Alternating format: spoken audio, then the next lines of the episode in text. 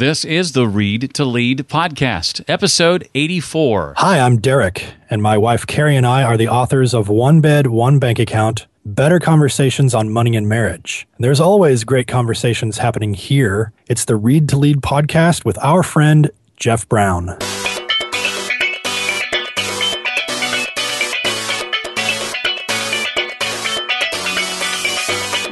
Business is all about finding a problem that people are willing to spend money to solve and finding a solution to solve that problem. As fundamental as that sounds, it's not a lesson that we can be reminded of enough. Welcome to the Read to Lead podcast with Jeff Brown. Jeff believes that if you desire to achieve true success in business and in life, then consistent and intentional reading is a must. The Read to Lead podcast will not only help you narrow this ever important reading list, but also bring you key insights and valuable feedback from some of today's most successful and inspiring authors. And now, here's Jeff. Hi there, and welcome to the podcast dedicated to your personal and professional growth, where each week we sit down with a successful and inspiring business book author and talk about his or her latest book and unique insights in areas like leadership, productivity, personal development, career, marketing, business, and entrepreneurship. Well, today's episode, we'll be sitting down with Ryan Levesque. He's the author of Ask, the counterintuitive online formula to discover exactly what your customers want to buy, create a massive raving fans, and take any business to the next level. I plan to ask Ryan about the single biggest mistake marketers tend to make, the two types of questions all marketers need to be asking, how to put the sexy back in surveys, and quite a bit more. I'd love to have you join our private Facebook group made up of other Read to Lead podcast listeners. Interaction and discussion about books happening there every single day. To be a part of that and to be added to the group, just text the phrase read to lead, all one word, to 33444. That's read to lead to 33444. Remember, if you would, our sponsors, Blinkist creates business book summaries in audio and written form. You can get 50% off a plus or premium subscription when you visit readtoleadpodcast.com slash Blinkist. Use the discount code READ to lead. That's good for a limited time. And also the education site Lynda, where you can get access to every video tutorial on their site free for 10 days when you visit readtoleadpodcast.com slash Lynda. In 2008, armed with, he says, nothing but a $450 laptop, an Ivy League background in, of all things, neuroscience, and an insatiable curiosity to understand why people buy, Ryan Levesque left a lucrative career on Wall Street and later in Shanghai, China, to launch a multi million dollar online publishing business selling information and software using what's now become known as the Ask formula as taught in his number one best selling book. Now, since then, Ryan has used this formula to help build multi million dollar businesses in as many as 23 different industries, generating over $100 million in sales in the process. And today, he and his team offer training and consulting and implementation services for entrepreneurs and businesses at all levels. His new book, and this number one best selling book, is called Ask The Counterintuitive Online Formula to Discover Exactly What Your Customers Want to Buy, Create a Mass of Raving Fans, and Take Any Business to the Next Level. Ryan, welcome to the Read to Lead podcast. Jeff, I'm absolutely thrilled to be here. Thank you so much for having me. Well, it's our pleasure. I'm really enjoying the book. Now, as a, as a dad, a husband, and a CEO, Ryan says he's um, increasingly picky about which business books he reads. And Ryan, so are we. So, my question to you then is why should we read Ask in your estimation? That's a great question. And obviously, I'm biased. But the reason why I think the world needs to know about this formula is we've used this formula to successfully enter 23 different markets online generate over $100 million in online sales. And right now, today, we're using this formula right now as we speak to generate 52,000 email subscribers every single day. Mm. And I re- the reason why I think the book is worth a read is those numbers sound big, but in the book, I tell the story of how we did it, bootstrapping our business, starting with nothing but $500 in the bank. And I talk about the story of how we lived initially with a mattress on the floor and two lawn chairs in our living room, and how we went from those early lean days to where we are today. So the book is part story, and the book, uh, the second half of the book, we actually lay out and give away what I consider to be my secret family recipe. And I think you can speak to this as someone who's read the book. I don't really hold anything back. It's all there in the pages of the book. Was it a tough decision to, to do that, or, or did that did that come pretty easily to you? It was a tough decision. I'm not going to lie. and, um, you know, this is what's been responsible for generating all of my wealth. And mm. for the longest time, I kept this pretty private, pretty secret. And it was really only a few high level private clients who knew how I did what I did. And even for them, I kind of kept it a mystery mm. and let the results speak for themselves. And we can talk about this in a little bit more detail. People always ask me, well, why are you giving this away? Like, what's the catch? And it comes down to the fact that three years ago, I got very sick. I was hospitalized, nearly died, put on life support for about 10 days. I separated from my family, couldn't see my six month old son.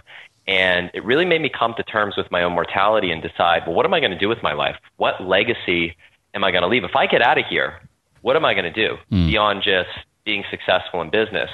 And I came to the realization that I wanted to make a profound positive impact in the world. And the thing that I think that's most valuable that I have to offer the world is this ask formula. And I changed my mission to basically get this formula in as many people's hands as possible to change the way that business is conducted online. Well, as, as you might have gathered from the book's title, uh, surveys are a big part of this process. Uh, but, Ryan, surveys don't sound very sexy. So, how is what you're doing different than maybe you know what we're accustomed to? When most people think surveys, you think someone interrupting you at the dinner table calling you about, hey, we want to take this quick, we want to ask you this quick customer service survey. Uh, how was your experience at the auto shop or with the refrigerator that you just bought? And the first response that you have is, no thanks, I'm busy, let me hang up. the way we use surveys, and I talk about this in the book, and you know this, is people who are taking these surveys, they don't even realize they're taking a survey. So we call it a survey because that's really what it is. But the way it's positioned to the market, the way it's positioned to your prospective customers and to your customers, they don't necessarily realize what they're doing is taking a survey. And it comes down to positioning what they're doing as a prospect self-discovery experience. Mm. I talk about this in the book, and it's really about, you know, in any market, it doesn't matter what market you're in. We're in markets that range from satellite television to home water filtration systems to dog training, golf instruction, tennis instruction, weight loss, uh, uh, weight loss supplements, list goes on and on. And in every single one of those markets, no matter what market you're, you're in, what is your market's favorite subject? themselves, right? Mm-hmm. Uh, we are our own favorite subject. So if you can appeal to someone's self interest and give them an opportunity to learn something about themselves that they didn't realize, and you position the questions that you're asking as an opportunity to learn something about yourself, it becomes extremely curiosity inducing. And I'll give you a great example, and you may have seen this. Have you seen the infographic that BuzzFeed put out where they published the most viral three word phrases in all the headlines that they've published. Are you familiar with that? Oh, yeah, character or something or other. Yeah. Exactly. So if you see that infographic, what's profoundly interesting is that the number one three word combo, so this is any three word phrase, and BuzzFeed puts out dozens of headlines every single day. The one that consistently won across the board character are you. Mm. Those are the three words. So what does that refer to? Well, you probably know this, Jeff, but it's all those quizzes that you see. What Disney character are you? Mm-hmm. What Lord of the Rings character are you? Why are those quizzes so popular? Mm. Because people are obsessed with themselves.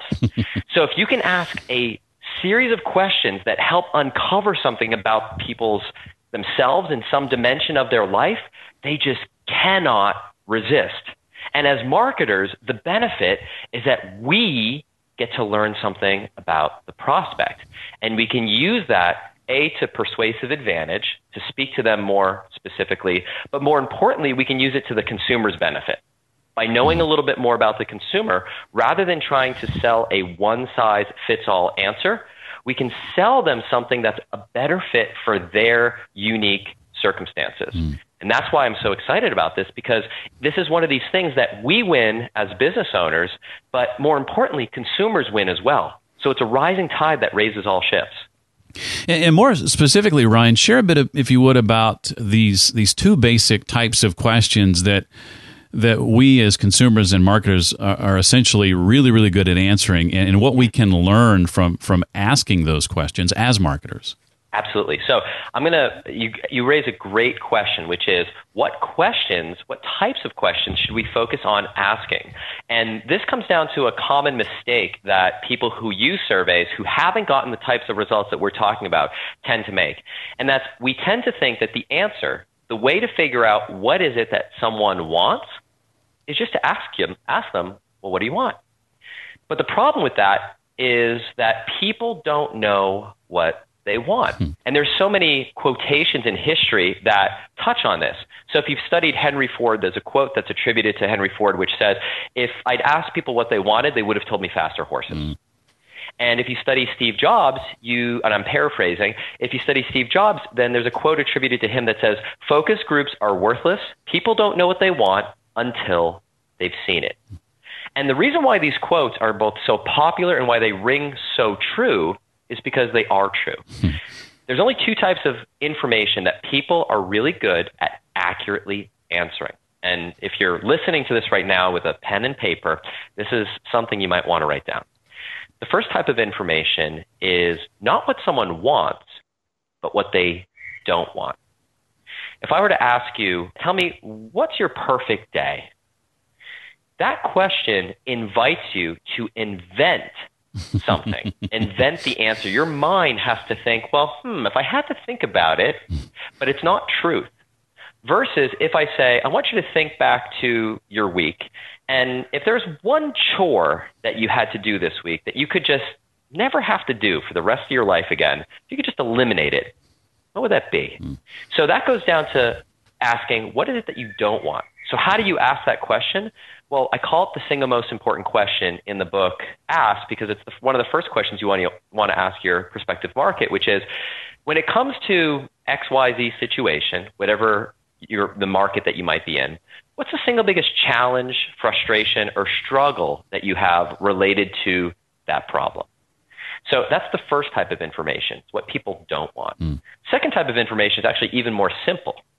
It comes down to this. If I had asked you, you know, Jeff, what do you feel like eating for dinner tomorrow? What do you want to, what do you want to do for dinner? Hmm. Your mind starts thinking, mm, what do I feel like? Mm, I don't know. Maybe, I don't know, maybe Italian seafood. I don't know. You pick it. Right? Right. But if I said, what did you have for dinner last night? You think back in your mind and you say, oh, oh, we went out for sushi or whatever it may be. Hmm. And that goes to that second type of information, which is past behavior people are really good at accurately answering what they've done in the past. So when you're asking questions to your market, and I talk a lot more about this in the book and we go into more detail, it really comes down to asking that the right questions to get the information that's going to be useful. And those are two types of information that people are really good at accurately answering. What's your response, Ryan, to somebody who says, well, this is all great, but I don't have a list yet. I don't have folks I can go to to survey to ask these questions. What, what do you say to that person? If you're in that situation, you really have two options. And people have asked me this question before in a different way. They said, Hey, Ryan, what if you had to start all over again? What mm. if hmm. you had nothing, no connections, no list, um, but you had the knowledge that you had? And you know, let's say you had a laptop. You're back to where you started at the beginning. You had $500 in the bank and you had a laptop and an internet connection. What would you do? well, here's exactly what I would do my expertise is marketing. So I would go on Facebook or whatever the equivalent place that people hang out, and I would find communities filled with marketers. And I would pay attention until I found out who is it that has an existing audience, who has a large email list right here, right now.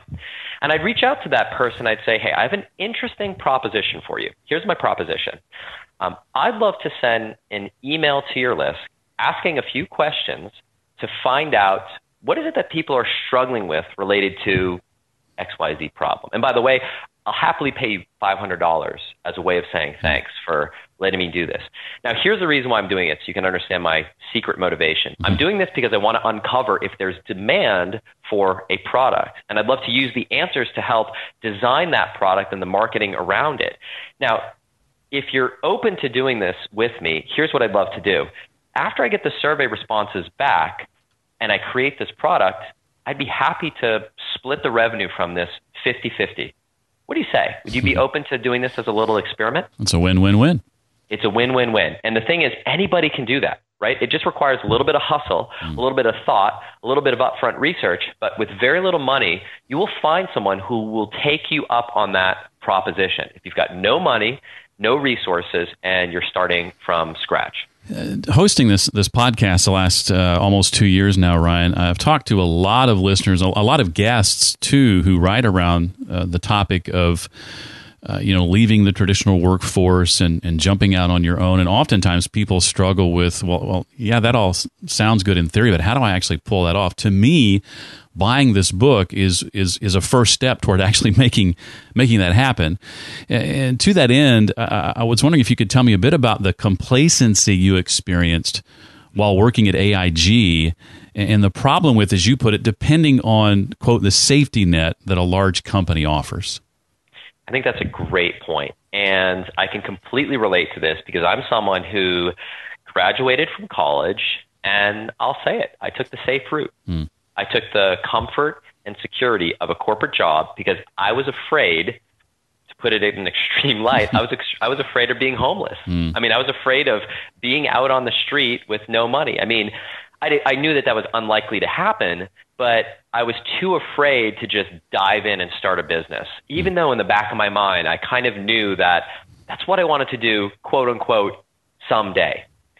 Now, at AIG, I had a very high paying six figure job, all the lifestyle things that you can imagine. I was living in Asia at the end of my career in corporate America. So I had a car, driver, housekeeper, apartment that was paid for, flying first class, living in five star hotels, expense accounts. So I had all of my life taken care of. And so I'm very well familiar uh, around the golden handcuffs and the uh, safety net, as you described it. And for me, it came down to this it came down to the fact that I didn't want to be dependent. I did not want to be beholden to somebody else. I did not want to be in a position where the only way that I could that I could increase my uh, my earnings was to basically get on my hands and knees and beg to my boss. and I saw what my future looked like. I saw people in the company who were 30 years older than me, and I saw the path that I was on. Mm the pinnacle of success in my company. I knew the path that I was on. I knew I had the potential and probably was on that path to reach it. And I didn't want to walk off into the sunset with a gold watch and retire somewhere in a warm climate and that just be my legacy. Mm. At the same time, I was terrified about the idea of losing all the trappings of life. And so for me, what it came down to, I was fortunate enough at the time. My wife was doing a PhD program in uh, at University of Hong Kong when I was, excuse me, at Hong Kong University when I was in Shanghai, and she was living in student accommodations. So we had two, we were carrying two uh, apartments, the one in Shanghai and the one in Hong Kong. And her apartment was totally Spartan living, back like when you were a college student. And I basically said, okay, so here's what we're going to do. I'm going to, we're going to scale back and live super duper simple, totally stripped down style of living on purpose. And here's the reason why. I said to myself, uh, if you study fear, the thing that cripples us is not the thing that we're actually afraid of, it's afraid of being afraid. Mm. And I said, if I just walk headfirst into living this total Spartan simple life, $50 a week grocery budget, budget give up the five star accommodations, give up going out to eat, and just live it, maybe it's not going to be as bad as I think it is. And uh, this was in 2008 during the middle of the financial crisis. So I was almost, I had an opportunity to leave when my company almost went bankrupt. And uh, I tell that story in the book. And it was sort of the kick in the butt I needed to say, all right, go ahead and do it now. Mm. And that artificial, forced, quote unquote, poverty lifestyle mm. was so valuable because it eliminated all that fear. And I know today, now that we've got two young boys and a, you know, once again, we have all the nice trappings of life, nice car, nice house, you know, uh, domestic uh, uh, help at home and vacations, the whole nine yards. I know that if push comes to shove and we have to go back to those days where we're living lean, mm. it's going to be okay. Like we're still going to love each other. I have a wife that loves me. I've got two boys that love me, and it's going to be okay. And I think going to that is is almost like a blessing. And so for anybody who's found themselves in that situation where you have to downsize your life or you get laid off, I look at that more than anything else as a blessing rather than a challenge. So that's how I would answer anyone who's finding themselves in that situation or, or who struggled to leave the corporate safety net. Mm, love that. Well, in preparing uh, for this today, Ryan, I listened to uh, your interview on uh, Confessions of a Pink Haired Marketer, and, uh, which I loved. Uh, it was very well done. And uh, I had never listened to an episode before. I was familiar with it, but I hadn't listened to an episode, so it was my first one. but one thing you said really stuck out to me, and, and it was really eye opening. And I was wondering if maybe you could you could share that here too. And it was about the difference between frequency of response and depth of response because I know i'm the kind of person who just assume that well when more and more people are asking a particular question then then there's your hint at what you know where you should go with a product or, or a service but you say that's not necessarily the case yeah, and I'm glad you brought that up because it's not something that I talk about often because it's sort of an advanced topic, but it's really important. So we talked about, I'll frame it this way. We talked about some mistakes that people make with surveys. And one of them that we talked about earlier is the mistake of asking the wrong type of question. Well, there's another type of mistake, which is a mistake in how you analyze the answers to those questions. And I call this mistake the myth of the FAQ. And basically, what that is is this. If you analyze your survey results, there's a tendency to think that if a response comes up over and over and over again, then that's a clue you should pay attention to. Mm. It means that if you get 80 out of 100 people who respond with the same thing, chances are that's where you should go. If they're saying that's the problem that they want to solve, then that's the product that you should build. But there's a fallacy in that and it's not something that's apparent until you dig into the data. So when I talk about depth of response versus frequency of response, it's actually more important to pay attention to the 20% of responses that have the most detailed, longest, passionate answers mm. when you're asking an open ended question in the context of a survey. And the reason why is because depth of response is a great indicator of buying tendency. And so I'll frame it like this. One of the markets that we're in is the gardening market. And I made this mistake myself when we were looking at what product to build. We put a survey out to our market, and the number one question that we got over and over and over again was a question around watering. So people would say, How often do I water my plant? When do I water? What time of day do I water? How do I water my plant? Et cetera, et cetera. And by far, that was the most common question that came up. So naturally, we thought, okay, we should build a product around this. Let's build a guide around how to water your plant. And we tried selling it. And we did that. We launched to crickets. I mean, it was a complete flop. Mm. So we went back to the data and we said, well, why is that? Well, what we noticed is those frequently asked questions also were all very short responses, simple responses. And when we dug deeper, we found that there was another category of question that came up much less frequently but the responses that did come through were like people pouring out their life story. Mm. And one of the categories was repotting.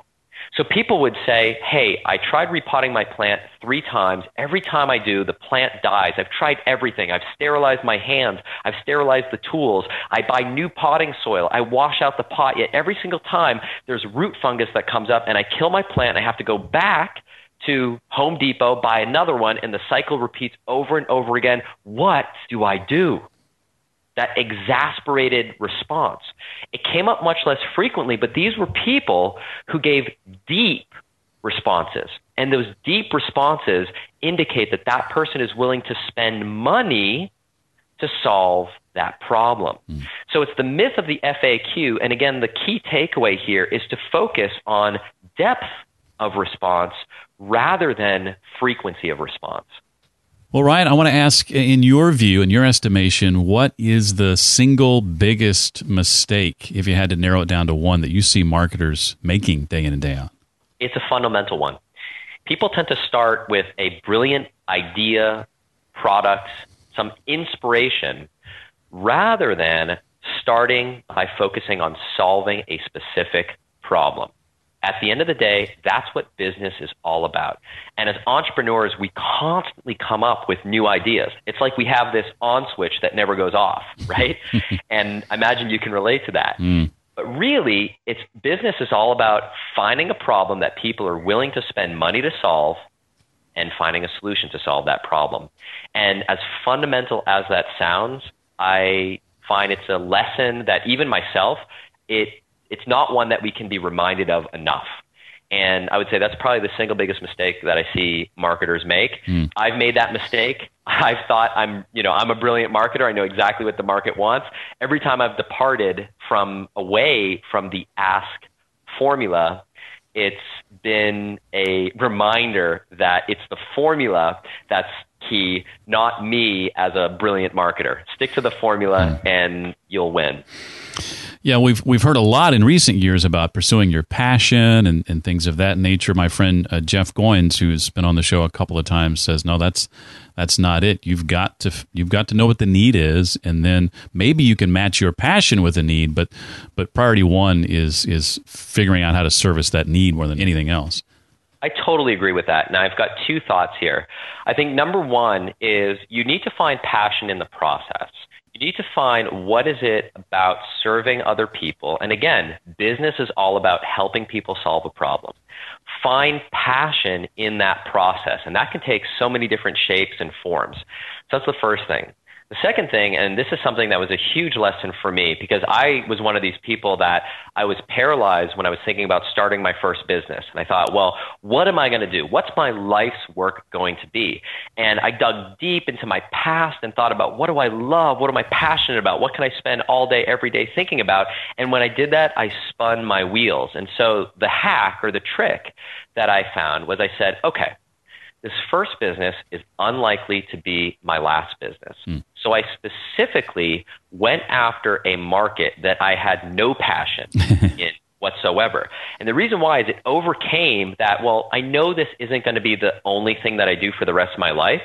And Jeff, I treated that business as what I like to call, quote unquote, a practice business, mm. where I learned the ropes, learned the process, became good as a marketer. And it almost gave me permission to just dive right in and finally make progress. And for anyone who's kind of at that point where they're thinking, gosh, I can't find something that's that I'm passionate about. What do I do? Specifically find something you're dispassionate about and focus on the process. Then you'll learn what aspects of business do you really resonate with. Is it writing copy? Is it communicating with people on the phone? Is it operations? Mm. What is it that you really like? And then that second business, you can find that intersection. Oh, excellent! I love that. I've never, I've never quite heard it put that way. Thank you. Well, I have a couple of questions, Ryan, I want to ask you that aren't directly related to the book in the few minutes we have left. But before I do that, is there anything else from the book you want to make sure we know? I think the things that we've covered about the ASK formula kind of give you an overview. I would say for anybody who is thinking about starting a business, growing their business, launching a new product, launching a new company, launching a new idea, for the price of the book, in my opinion, books are one of the single best investments that you can make in mm. terms of ROI. And I think you'll attest to this. The book Ask is a fast read but it's packed with a lot of tactical step by step knowledge. It's not one of these books where, you know, to get the real answer, you have to invest in some high price program. Mm-hmm. It's really all there in the pages of the book. And I think that's evidenced by the fact that the, the book literally came out of nowhere to become the number one best selling book in the country, according to LA Times, USA Today, Publishers Weekly, and just completely took the world by storm. So if books are something that you enjoy if you are in business. I mean, obviously I'm biased, but I invite everyone to check it out. Speaking of books, Ryan, name for us a couple that you've read maybe recently or are currently reading that have impacted you, and share, if you can, why or how they impacted you as they did. Absolutely. So, one that I'm reading right now and that we're using in our company is a book that's called What Motivates You. Now, here's the reason why I like this book and why it's so in line with what I even teach and talk about in the Ask formula. The book comes with a quiz, surprise, that gives you the opportunity to find out what is it that motivates you in business, in your professional life. And I think there's a tendency, if you have a team, if you work with other people, to think that people's motivation is primarily money driven. And the quiz unlocks what someone's primary, secondary, tertiary motivations are. So for some people, money might not, uh, might not even be on the top of that list. It might be the opportunity to serve It might be the opportunity to learn. It might be recognition. And so we're taking this quiz throughout our company so I can better align people's positions with what it is that truly motivates them. So that's a book that I'm really excited about right now. Well, in that this is the Read to Lead podcast, Ryan, uh, I want to ask you if you could narrow down all the leadership lessons that you've learned over the years to just a central theme or a single idea. What would you say? for me, and I know this is going to sound pretty basic and maybe not sexy, but the only way I've ever been able to lead and be a leader is to use a sports analogy, mm. be the first guy on the field and the last guy to leave. And I was captain of our soccer team, uh, all state, uh, president of our fraternity in college. And the only way I've ever been successful, and now as a CEO in our company, has been to be the hardest working guy, to set the tone, to show up so that people see that work ethic and see that dedication, that they're inspired to, to follow that suit. So I would say hmm. it really comes down to, as trite as this is going to sound, lead by example. Well, I know the book has, has just come out, Ryan, but share with us, if, if you can, what's next on the horizon for you? What are you working on now that, that you're truly excited about? That's really generous of you to ask. So, we have, I've got two more books in me, and Ask is the first in a trilogy. Ah. Um, the second one that we're already working on right now is aptly titled Tell. and Tell is all about how you tell the story of your product once you've asked your market all this information and you know what it is that they truly want, how do you communicate that with your audience in a way that's authentic and simultaneously persuasive? So that's coming around the corner in I won't say immediately, but that's something that we've got on the horizon. And secondly, really right now, it's about helping as many people as possible implement the ask formula in their business. Mm. So we have a budding community of over 1,000 entrepreneurs, marketers, business owners who are right now, as we speak, implementing the Ask formula in their business. And that leads to sort of, I know, a question that you, you might ask around what's the ultimate goal? What's the big vision behind all that? Mm. And it's leading to that big vision, which in part is to get as many businesses as possible successfully using the Ask formula to benefit themselves and to also benefit their consumers. Well, I can say the the book has come to me at just the right time as as I've been struggling the last couple of years in in really uh, growing my email list, figuring out you know what products and services make sense for me to offer uh, in in the line of work that I'm in, and so it's it's helping me answer a lot of those questions and helping me really dig into what I need to decide going forward, and it's been a huge help and I highly recommend it. Ryan, thank you so much. We really appreciate it. And I'll go ahead and, and, and just throw out there any book that comes out from you next. You're, you're more than welcome back on the show. We'd love to have you anytime. Jeff, that is so generous of you. I super appreciate it. I'm super thankful for the opportunity to be here, and I look forward to working together in soon. If you'd like to find out more about Ryan, simply check out his website, Ask Formula com is the website address. And you'll find a link to that and everything else we talked about, things like the books Ryan mentioned, resources, links, other things we talked about at the show notes page for this episode. That's the page created just for today's episode. And you'll find that at readtoleadpodcast.com slash 084 for episode 84. Please remember our sponsors, Blinkist and Lynda. Find out more about Blinkist and remember the discount code READ to LEAD while it still lasts. Visit readtoleadpodcast.com slash Blinkist for a 10-day free trial of all things Lynda. Visit readtoleadpodcast.com slash Lynda. And finally, your ratings and written reviews are greatly appreciated. It helps get the podcast noticed. And if you give it a five star rating and leave a written review so we know who you are, we'll mention you by name in an upcoming episode of the show. It's just a small way to say thanks. To do that, you can visit readtoleadpodcast.com slash iTunes or readtoleadpodcast.com slash Stitcher. Want to say a special thanks to Caterbait123 who left a recent review in iTunes saying, I love listening to the podcast. Thank you for sharing your love for reading and your gift of communication with all of us out here. Well, my pleasure. Thank you so much. Well, that does it for this week. I look forward to seeing you next time for the Read to Lead podcast. Thanks so much for listening to the Read to Lead podcast. As a subscriber, we challenge you to be more than just a passive listener. Become a vital member of the community. Visit us on the web at readtoleadpodcast.com. Until next time, remember, leaders read and readers lead.